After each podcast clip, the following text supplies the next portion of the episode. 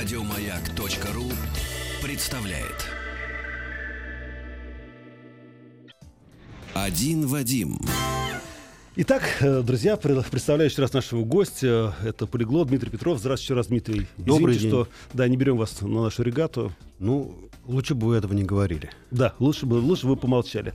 Дмитрий, э, на прошлом наше, хотел сказать, занятие, да, э, на прошлой нашей встрече мы начали говорить о скандинавских языках. Это норвежский язык, это шведский язык, это датский язык, это вот этот волшебный язык, который исламский, да, фарерский. Фарерский, да. да. Но вы знаете, в чем дело? Мне кажется, что вот к этой прекрасной э, гамме языков можно причислить еще один язык, который очень странный, конечно. И самое главное, этих людей я сразу вычисляю в международных аэропортах на раз просто. Это голландский язык. Да, наверное, не только благодаря языку, а благодаря тому, что они считаются самыми высокорослыми европейцами. Вот они, конечно, да, по два метра все, особенно да, девушки. Да, очень здоровые. Это потрясающе. Это потому, что их язык такой оригинальный? Или потому, я что думаю, в том, в том числе, потому что А скандинавские языки развивались, ну, несколько на обочине Европы, а голландцы всегда были зажаты между немцами и англичанами. И, в общем-то, язык этот, он переходный, он где-то примерно посередине располагается между немецким и английским. Друзья, напомню, что у вас есть средства массовой коммуникации, с помощью которых вы можете с нами связаться, поговорить, да, сказать свое мнение. Милости просим. СМС-портал пять пять три три. Все сообщения сейчас слово «Маяк», и WhatsApp, и Viber, плюс семь девятьсот шестьдесят семь сто три пятьдесят пять тридцать три. Если у вас есть вопрос, связанный с языками, не только скандинавскими, милости просим. Дмитрий Юрьевич вам ответит на все вопросы абсолютно бесплатно. Дмитрий, вы знаете, вот вы говорили о том, что действительно эти языки скандинавские развивались на обочине истории, на обочине европейской истории. А как так произошло, что вдруг в восемнадцатом, в девятнадцатом, в первую очередь, конечно, и двадцатом веке вдруг именно оттуда, да, появился такой мейнстрим, особенно среди э, писателей, а потом художников. Я говорю и про Ибсена. Да, и интересно, интересно то, что э, мы говорили в прошлый раз, что какой-то период истории достаточно длительный. Это все воспринималось носителями соответствующих языков как некая единая северная речь или северный угу. язык. И только ближе к новому времени стали выделяться шведский, датский, норвежский язык. Более того, ведь, скажем, такая страна, как Норвегия, она была то в унии с Данией, то в унии, то есть в союзе со Швецией. И, соответственно, выкристаллизовывались эти языки как национальные литературные языки уже ближе к восемнадцатому-девятнадцатому веку. То есть достаточно долгий период. Мы не могли бы определить эту речь как принадлежащую какому-то конкретному народу. Менялись границы, менялся политический статус Скандинавии. И, ну, вот смотрите, язык. Дмитрий, я понимаю, что это некорректное сравнение, да? Вот мы когда говорим, например, о русском языке, украинском языке, белорусском языке, мы всегда считаем, что в приоритете, конечно, русский язык. Вот он самый богатый, самый красивый. Mm-hmm. Хотя на самом деле, если прислушаться к белорусской речи и к украинской речи, не говоря уже там о словаках, например, и тех же самых поляков, которые наши братья по крови, то каждый язык имеет своеобразие, mm. имеет тоже свои глубинные корни, и, самое главное, тоже красив по-своему. Есть хорошая аналогия вот именно с русским и с другими восточнославянскими языками. Мы говорили о том, что такое наиболее мощным государством в течение средних веков была Дания. Mm-hmm. И, например, Норвегия считалась, ну, в каком-то смысле провинцией Дании. Ну, даже Ин- интересно, что вся образованная норвежская молодежь обучалась в Копенгагене. И более того, даже были такие периоды, когда сами датчане немножко обленились, а норвежцы воспринимались как какая-то свежая кровь. То есть норвежцы продвигали именно датский язык. Mm. И датчане очень долгое время не считали норвежский язык языком. Это было так, некое отдаленное провинциальное наречие.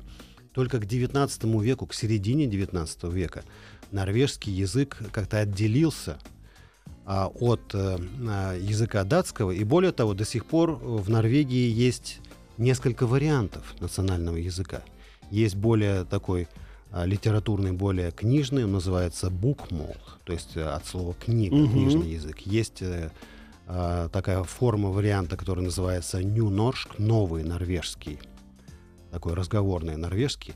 И даже территориально а, мы можем услышать разные варианты норвежской речи, в Норвегии, и, но изучаются оба этих языка. Вот, и бедные школьники. Оба варианта. Как мне их жалко. Оба варианта.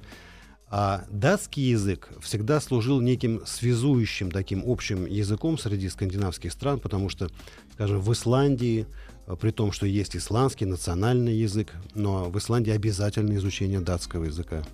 Слушайте, Дмитрий, я знаю, что вы преподаете, но это все знают прекрасно. И вот вы сейчас затронули одну очень интересную тему. Я понимаю, что она лежит где-то подальше от языков, да, но все равно в контексте всего происходящего. А как вы считаете, это правильно, когда, например, студенты, да, молодые люди, получив основные знания, например, в России, в Англии, где угодно, получают повышенное образование в другой стране? Вот такое перекрестное опыление. Нет, ну, любое перекрестное опыление, как мы знаем еще из ботаники, приносит вполне благотворный такой эффект. Я думаю, это, конечно, связано с взаимопроникновением, с взаимным обогащением различных культур. И если человек получил образование в одной стране, дополнить это образование в какой-то другой стране, это, я думаю, ничего предосудительного в этом нет. Тем более, что, насколько мне известно, сейчас совершенно спокойно можно получить гранты э, у каждого учебного заведения в любой стране. Можно есть. Вполне стать грантоедом. Это проедать гранты, Дмитрий. И еще, скажите, ну если я, например, захочу учиться, а ведь действительно, например, в Швеции славится своим высшим образованием, смогу ли я самостоятельно выучить шведский язык? Ну, э, в некоторых странах, в том числе в скандинавских, можно в международных учебных заведениях получать образование на английском языке. А даже так, да? Э, да, в некоторых на немецком. Кстати, скандинавские страны относятся к тем, где знание английского языка достаточно повсеместно, достаточно универсально и, в принципе, на неплохом уровне. Слушайте, я как раз сейчас вдруг вспомнил, что да, в Швеции совершенно спокойно можно говорить на английском языке, и тебя все понимают. Да, но если вы уже задумываетесь о постоянном жительстве или о постоянном ведении каких-то дел, какого-то, не знаю, бизнеса или получения дополнительного образования в скандинавских странах, конечно, придется, по крайней мере, поинтересоваться и местным языком. Да, это точно. Дмитрий, мы сейчас на секунду прервемся, но я имею в виду по, по теме скандинавских языков, потому что это, как говорится, поле еще не паханое. Пошли вопросы к вам как к личности, как Дмитрию Петрову. Напомню, смс-портал пять пять три три, WhatsApp и Viber плюс семь девятьсот шестьдесят семь сто три пятьдесят пять тридцать три. Пока близко к теме, да? Добрый вечер. Вот, знаете, я очень недолго слышал голландский язык, и мне как не очень показалось, что это немецко-французский язык. Прав ли я? И еще один вопрос. Где приобрести курс вашего гостя или как на них попасть, сообщает нам Денис. Ну, то есть, молодец. Сразу двадцать вопросов в одном флаконе. Ну, это, стоит ли нам объявить рекламную паузу? Ну, я тему? думаю, что... Дмитрий, подождите, сейчас мы еще не подготовим наши банковские ячейки. Да, но я думаю, в принципе, можно найти в интернете места, где по моей методике можно получить какое-то связанное с языками обучение. Есть книги, которые издаются по моей методике. Что касается голландского языка, А, совершенно верно, он воспринимается как э, расположенный где-то посередине между, как я уже сказал, английским и немецким, и э, в какой-то степени он подвергся существенному влиянию и французского языка, потому что, если мы посмотрим на географическое расположение э, территории, где говорят по-нидерландски, правильно mm-hmm. этот язык называется нидерландский, нидерландский. нидерландский, да. Это государственный язык э, Нидерландов, то, что мы в быту называем Голландией. И, кроме того, это один из государственных языков Бельгии. Ого! Там он называется фламандским. Фламандский — это... Это все один язык? Это один язык. Более того, э, Нидерланды и Бельгия э, составляют Нидерландский языковой союз, то есть у них есть единые регулирующие органы, которые следят за нормами mm-hmm. этого языка.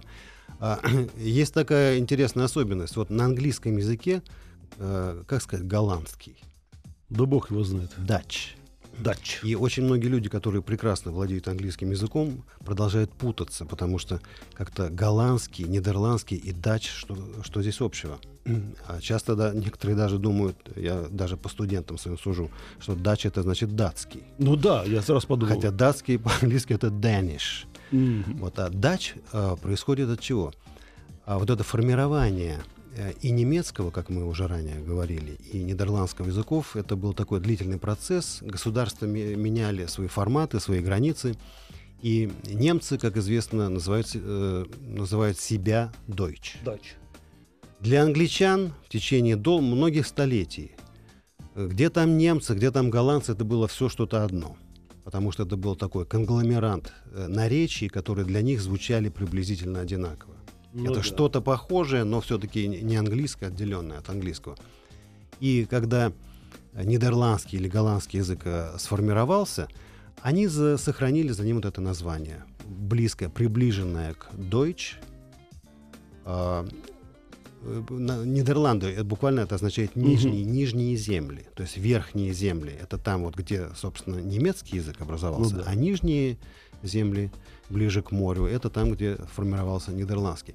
Причем интересно, что из, э, пожалуй, кроме английского, это еще один язык из германской группы, который стал языком достаточно приличной колониальной империи. Ведь э, Голландия не очень большая страна, а э, колонии, но их, тоже захапала. Колонии их располагались по всему миру, на всех континентах. В частности, такая огромная страна, как Индонезия, была территорией Нидерландов. Ого. И до сих пор э, в старшем поколении индонезийцев можно встретить немало носителей э, нидерландского языка. Дмитрий, и еще, скажите мне... Э... Ну, мы знаем, что у людей, например, у некоторых есть э, дар, да, способность к языкам, у некоторых нет, у них есть предположение к одним языкам, к другим языкам. А на генетическом уровне передается, скажем так, вот твой проязык. Ну, например, да, ведь вы знаете, что пришли французы в двенадцатом году. Ну, конечно, они хотели завоевать Москву, но и тогда завоевывали и сердца русских девушек. И безусловно, что после них остались, да, наследники следы. или наслед... следы, да. Следы и наследники. Вот. А передается на генетическом уровне знание твоего проязыка. Ну, я веду в, в твоем, в твоем генеалог... генеалогическом древе. Да, простите, да. да. А, ну, э, это, это одна из теорий, она на грани мистики, но я склонен ей доверять, потому что иногда совершенно необъяснимым образом а, в людях а, просыпается, возникает а, какое-то знание а, или хотя бы предрасположенность к тому или иному языку. Такие случаи фиксируются достаточно часто, у них нет абсолютно такого рационального научного объяснения, но, вероятно, что-то в этом есть, я склонен э, к, этому, к этому относиться достаточно серьезно. Да, это хорошо. Дмитрий, все-таки вы не ответили, так можно самостоятельно выучить шведский язык? Или все-таки только, как говорится, с учителем и словарем? Если вы любите Карлсона, то ничто вам не может помешать говорить на его языке. Угу. Хорошо, это хороший намек. Я понял вас, Дмитрий. Друзья, я хочу вам напомнить, что в студии находится наш полиглот Дмитрий Петров, и мы говорим о истории скандинавских языков. А на самом деле, говоря об этой истории, мы говорим об истории Европы, об истории мира, об истории переселения и перенаселения этого мира. И я говорю, Дмитрий, меня иногда поражает, да, как границы, да, меняются, меняется менталитет, меняются люди, меняются даже расы, а язык остается на том же самом месте. Я думаю, как лунный кратер практически, или кратер от метеорита, как говорится, никуда не денешься. Но это уже другая история. Друзья, еще раз прошу, пишите ваши вопросы. СМС-портал пять пять три три. Все сообщения сейчас слово «Маяк», и WhatsApp, и Viber, плюс семь девятьсот шестьдесят семь сто три пятьдесят пять тридцать три. Дадим слово новостям, а потом продолжим.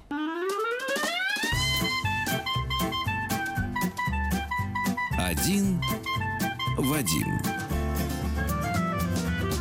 Один Вадим. Итак, уважаемые друзья, продолжается наш разговор. В студии полиглот Дмитрий Петров. Ваши вопросы поступают к нам на смс-портал пять пять три три. Все сообщения сейчас слово «Маяк», и WhatsApp, и Viber, плюс семь девятьсот шестьдесят семь сто три пятьдесят пять тридцать три. Дмитрий, ну прежде чем мы продолжим историю скандинавских стран и их языков, еще один вопрос, не связан уже вообще напрямую с тем, о чем мы говорим. Дмитрий, пожалуйста, сообщите, какой самоучитель по хинди самый лучший? Очень хочу его знать, спасибо. Ну, видимо, хинди. Ну, э, что касается самоучителя, могу предложить телевизионную версию. О, Дмитрий, вы молодцы. Мы же сделали на канале «Культура» курс хинди, в котором участвовали замечательные ученики. А получился у них? Да, очень даже неплохо. Хорошо. Так что для начала могу рекомендовать это. А потом уже, как говорится, как пойдет, как получится. Ну что ж, возвращаемся к нашим норвежцам, шведам, датчанам. Скажите мне... Понятно, что менталитет людей разный. И у немцев, и у французов, и у датчан все по-разному. Но почему вдруг в какой-то момент, например, сказки Андерсена стали так популярны не только у них, да, э, в Норвегии, да, правильно? Дания, в, да, в, Дания, в, Дании, в Дании, а популярны во всем мире, ну, по крайней мере, в Европе. Именно эти странные, достаточно жесткие сказки. Вот был э, некоторый период, о котором мы немножко упомянули, э, когда Дания воспринималась как некая метрополия вот, всех скандинавских стран. И, но самое интересное, что Данию не обошла участь многих других э, аристократических столиц Европы того времени, и придворным языком был тоже французский. Так же, как и в Петербурге, и, и в Лондоне, и, и во многих европейских столицах звучала французская речь. Это воспринималось как определенная принадлежность и сословного характера, и, так сказать, некий показатель уровня образованности. И как раз люди из провинции, и, кстати, мы можем такие же примеры найти и в российской истории, mm-hmm. в, в истории русской словесности, приезжавшие из Норвегии, из провинции Дании, они э, поддерживали и развивали вот это, э, ну, в частности, датский язык. И э, сам Ганс Христиан Андерсен приехал из провинциального э, городка, он приехал, чтобы стать знаменитым. Актером. Стать актером, да, актером не очень получилось, но вот он прославился свой... Он писал много чего помимо сказок, но прославился именно сказками. Почему? Потому что э, большинство этих сюжетов э, сказочных, фольклорных, они достаточно архетипичны. То есть они повторяются в разных угу. народах мира. Точно так же, как э, сказки Шарля Перро. И э, сказки эти были написаны очень простым э, языком, близким к народному, э, насыщенным э, таким легким, теплым юмором, которые были доступны для чтения и детьми, и взрослыми. И это стало первым э, таким образцом скандинавской литературы, который массово переводился на другие языки Европы и впоследствии других стран мира.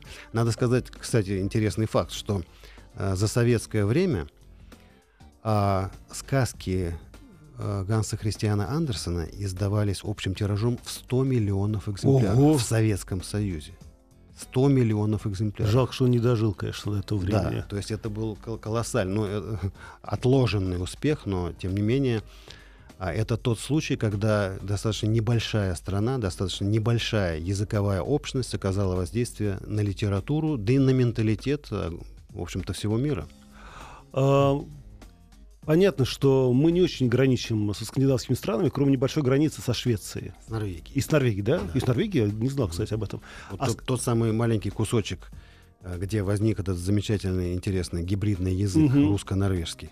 А скажите, вот кроме этого гибридного русско-норвежского языка, еще как-то проникали шведский и норвежский язык на территорию России? И были, скажем, такие анклавы? Ну, э, скажем, мы помним, да, историю Северной войны, угу. когда... Ну, смутно, конечно, Петр, помню, да. Да, Петр Первый, так сказать, имел не, некоторые отношения, не совсем мирные, с, с шведским королевством. Угу. А шведы в то время владели территориями в Прибалтике. И после того, как Петр в Европу прорубил окно как раз за счет шведов, угу. то есть вот эти территории, они были, так сказать, заняты... отняты у шведов. Впоследствии Финляндия тоже перешла из состава Швеци...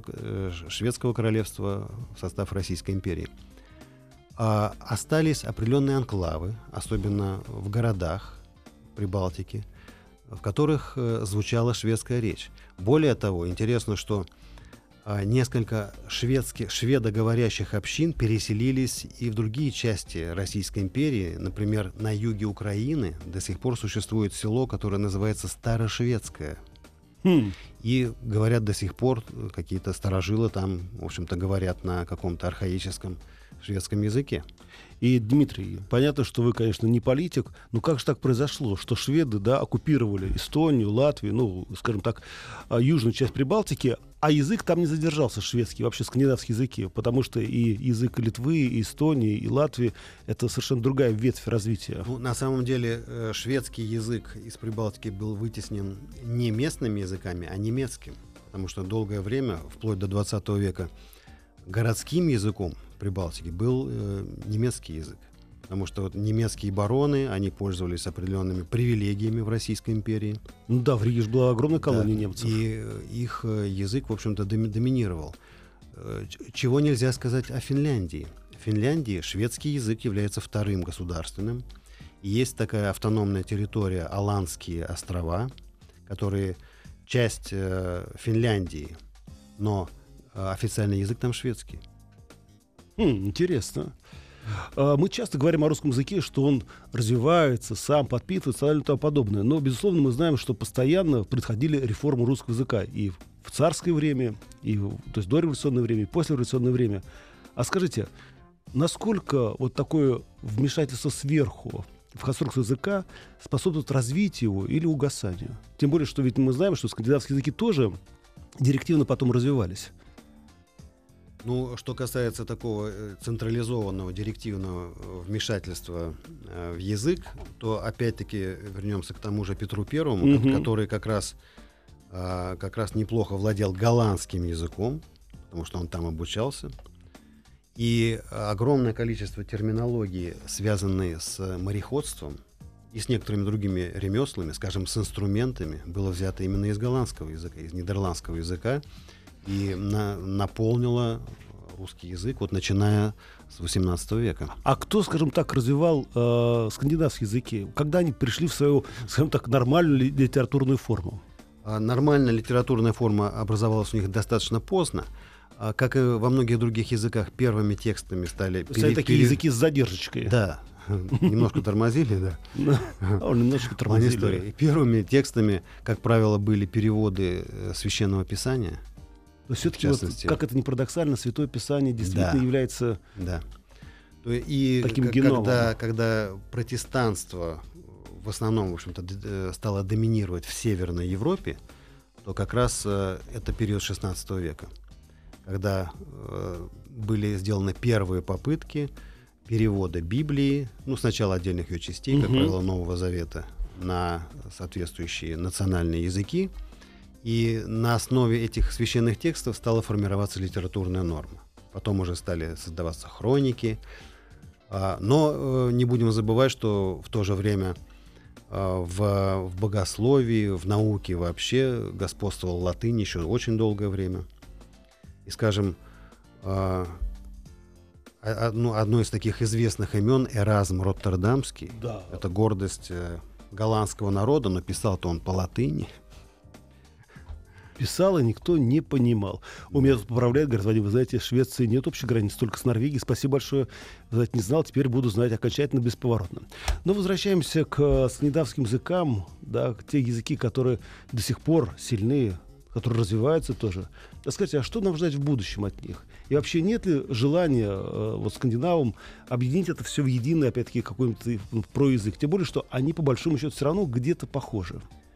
Uh, у всех скандинавских языков есть существенный бонус в плане сохранения uh, своей идентичности. Uh, в основном все эти страны мононациональные. То есть в Швеции большинство населения шведы. То же самое в Дании mm-hmm. и в Норвегии. То есть там достаточно мало, ну вот до недавнего времени было каких-то мигрантов. И, как правило, люди, которые туда все-таки приезжали, они достаточно быстро ассимилировались. Может быть, в силу климата туда Никто это особо, не, да, не, не самое популярное направление, хотя, с другой стороны, там, конечно, очень высокий уровень жизни, который многих влечет. Угу. Поэтому я думаю, что им ничто не угрожает, потому что они нашли очень разумное сочетание между достаточно хорошим знанием, скажем, английского, в некоторых случаях немецкого языка, как языков международных, для бизнеса, для науки, а с, в то же время не упуская из внимания а, поддержания уровня своих национальных языков. То есть они огромные, колоссальные средства, все эти страны вкладывают в развитие национального кинематографа, национальной литературы, системы образования. То есть им вряд ли что-то угрожает. И что, они выпускают такие же законы, как французы, да, чтобы поменьше слов, скажем так, были присланы из-за рубежа? Ну, они более-менее экспансивные, в, отли- в отличие от французов. Ну, да. Поэтому они, так сказать, размеренно, со скандинавским хладнокровием решают свои языковые задачи. Дмитрий, и еще, смотрите, Такая получается странная ситуация. Ну хорошо, есть у нас два шрифта. Латиница, да, латинский шрифт и э, славянский шрифт. Ну, он не славянский, как он правильно говорится? Кириллица. Кириллица, да, забыл, простите. А вот как скандинавы нашли свой, скажем так, буквенный язык? Ну, во-первых, в Скандинавии, как мы знаем, существовала э, руническая вот том-то дело, письменность. Я поэтому... Руны. Первые памятники относятся где-то ко второму, к третьему веку нашей эры. Угу. Есть разные версии, откуда они взялись. То ли, то ли это остатки какого-то более древнего алфавита, то ли это а, некая компиляция, созданная на основе а, с, различных алфавитов. Но надо сказать, что а, существовали они долгое время, руны, угу. параллельно уже а, после введения латиницы. А, известно, что в Швеции в некоторых районах руническая письменность использовалась вплоть до девятнадцатого века. То есть они язык свой переводили... Да, да. То есть она, э, у нее были различные, конечно, разновидности, потому что в какое-то время руны существовали и в Англии, и в различных скандинавских странах. И причем они достаточно гибко подстраивались под фонетические особенности каждого из этих языков. То есть эта это, э, система письменности вполне достойно обслуживала эти языки. Друзья, мы сейчас секунду прервемся, а тут есть вопросы. И у нас сейчас будет, скажем так, пять минут свободного времени, поэтому вопросы могут быть любые, не только про скандинавские языки, да, про любые языки. Милости просим, смс-портал пять пять три три, все сообщения сейчас слово «Маяк», и WhatsApp, и Viber, плюс семь девятьсот шестьдесят семь сто три пятьдесят пять тридцать три. Дмитрий, у меня первый вопрос такой, как говорится, да, не по программе, такая свободная форма. Откуда появился вот этот э, твердый знак в нашем русском языке? Твердый Какой знак выкидыш, мне кажется, для нашего языка. Да, твердый знак. Мы знаем, что э, до реформы. Дмитрий, а, вы знаете, что я посмотрел да. на часы. Давайте мы ответим на этот вопрос сразу после Хорошо. Большой паузы. Пока подвесим интригу.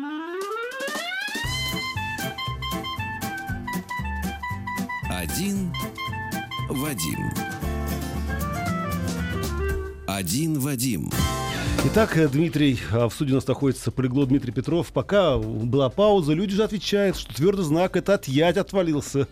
Вот. Но все-таки я хочу узнать у вас.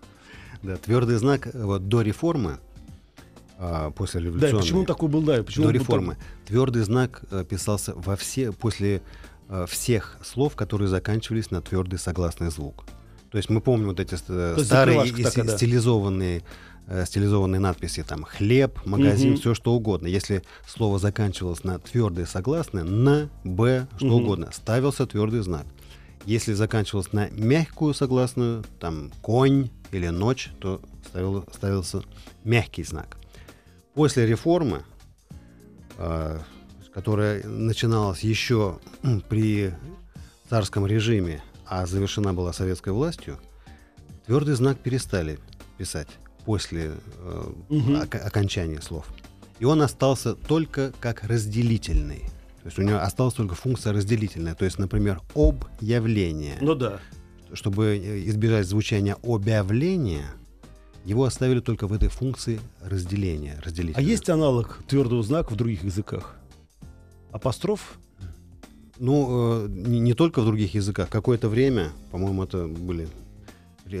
попытка реформы в шестидесятых годах, угу. в хрущевские времена, избавиться от твердого знака, заменить его на вот этот апостроф. Ну да. Но не очень прижилось. А, что касается ядь, там немножко другая история. Ядь в свое время означал а, звук между е и я. А. Поэтому, скажем, в безударном состоянии, вот есть в некоторых русских говорах такое звучание «вядро», угу. «няси», «бяри». Вот в этих местах часть говоров русских э, ушла в произнесение «я». Э, в литературной норме это безударное «е» стало читаться как «и». «Неси», «бери». Угу. А орфографически это в древнерусском языке обозначалось как раз буквой «ять», которая со временем перестала как-либо отличаться от обычного звука «е» и тоже была отменена в той самой реформе. Дмитрий, смотри, что пишут наши дорогие слушатели. Здравствуйте. На Урале есть селение, которое сейчас называется Терлян. Говорят, что там при Демидове жили шведы. И это были Тирлянд, вроде как земля зверя. Даже знакомый с фамилией Мартенсон уверяет, что швед. Спасибо. Ну, видите, развивается наш... Если покопаться на наших просторах. Да, и еще вопрос. Друзья, пишите ваш вопрос, еще есть время. СМС-портал пять пять три три, все сообщения сейчас слово «Маяк», и WhatsApp, и Viber, плюс семь девятьсот шестьдесят семь сто три пятьдесят пять тридцать три. Добрый вечер, Вадим и дорогой гость. Спасибо за интересную лекцию о скандинавских языках, если честно, ничего не знала. А скажите, а насколько их структура схожа с русским языком и английским языком? Заранее спасибо, Елена. Вот интересно, что скандинавские языки, они более архаичны по своей структуре, чем английский язык, но, но менее архаичны, чем, например, немецкий язык. Это значит, что буквально на протяжении последних ста — ста пятидесяти лет мы наблюдаем, как исчезает система падежных окончаний. Ну это да, это кроме нас. Исчезает система личных окончаний у глаголов при спряжении. И поэтому, например, в некоторых диалектах шведского и норвежского языка вот остались эти остатки падежной угу. системы, хотя в литературных языках и шведском, и норвежском, и датском уже нет никаких следов падежных окончаний. То есть поэтому мы можем сказать, что это относительно более простая структура по сравнению с языками-предками и с немецким языком, но э, не такая упрощенная, как в английском языке. И еще, Дмитрий, э, так у нас сейчас свободная тема уже, да? Еще один очень интересный вопрос. Вы знаете, вот во многих языках мира есть похожие по произношению и по смыслу слова. То есть это случайность или все-таки миф о Вавилонской башне не такой уж и миф? Ну, так как количество звуков э, вообще в человеческом языке все-таки достаточно ограничено, хотя да. достаточно велико, то, разумеется, возможны случайные совпадения. Но все-таки, все-таки совпадение. Возможно, случайное совпадение, что не отменяет, конечно, того, что э, все языки мира ведут свое происхождение либо от единого языка предка, либо от не очень большого количества вот таких очагов, где язык возникал. Кстати, Дмитрий, пока есть время, скажите, пожалуйста, вот мы сейчас говорили, да, по поводу ядь, о том, как у нас редуцируется, да, есть такое слово, по-моему, редуцируется э, звук в зависимости от того, там, ударный, безударный, тому подобное. А скажите, а почему наш русский язык такой сложный в этом отношении? Почему у нас очень часто «о» превращается в «а», «а», там, в «е» и так далее и тому подобное? Когда в других языках, во французском, английском есть абсолютно точные, как сказать, устойчивые слова, буквы сочетания, да? Например, там «эй», «оу». Ну, я бы сказал, что если во французском языке действительно, несмотря на э, огромную избыточность букв по сравнению mm-hmm. со звуками, тем не менее есть достаточно четкое соответствие определенных орфографических... Да. Э, структур с фонетикой. В английском языке все тоже не так просто, там достаточно много таких а, архаических а, соч- сочетаний букв, которые а, вызывают особо, а, обычно трудность при изучении угу. языка, потому что ну, исключений все-таки достаточно много. А с чем это связано? Ну почему, например, да, вот мы пишем Москва, ну тут пишут Москва, а мы говорим Москва. Вот есть несколько, ну, вот несколько закрепим, языков да. в мире, например, белорусский язык, в которых есть основополагающий принцип. Как произносится, так вот. и пишется. Если говорится «Москва», то и пишется «Москва». Но количество таких языков не очень велико, а, вероятно, потому что все-таки люди цепляются за, за традицию. Традицию. А тут вот бедным школьникам. И мне до сих мучиться, пор приходится да? мучиться. Слушайте, еще напишет Ольга из Благовещенска. Здравствуйте, спасибо за интересную беседу. Открыл для себя чудные сказки скандинавских писателей Турбьер Эгнере, Яна Эхольма. Читаем с внучкой с удовольствием. Так что я думаю, не зря мы все-таки проводим это время в этой студии, в то время как все наши друзья отмечают День города в Москве. Да, я думаю, что, что никогда не лишним будет упомянуть про замечательные сказки, потому что они всегда украшают нашу жизнь. Да, нет, и надо изучать языки. Все-таки, Дмитрий, я понимаю, что свобода иногда возникает не только от границ, да, не только свобода в голове, но и свобода от умения взаимоотношений с другими людьми, нациями, народностями на языке, скажем так, носителя этой страны, этой нации или этой народности. Но, к сожалению, пока... что-то никак я не подвинусь в эту сторону. Ну, я надеюсь, что поездка на регату, может быть, сподвигнет. Ну да, изучить голландский язык. Друзья, это был Полиглот Дмитрий Петров. Хорошего вечера, счастливого, пока. До следующей недели. Еще больше подкастов на радиомаяк точка ру.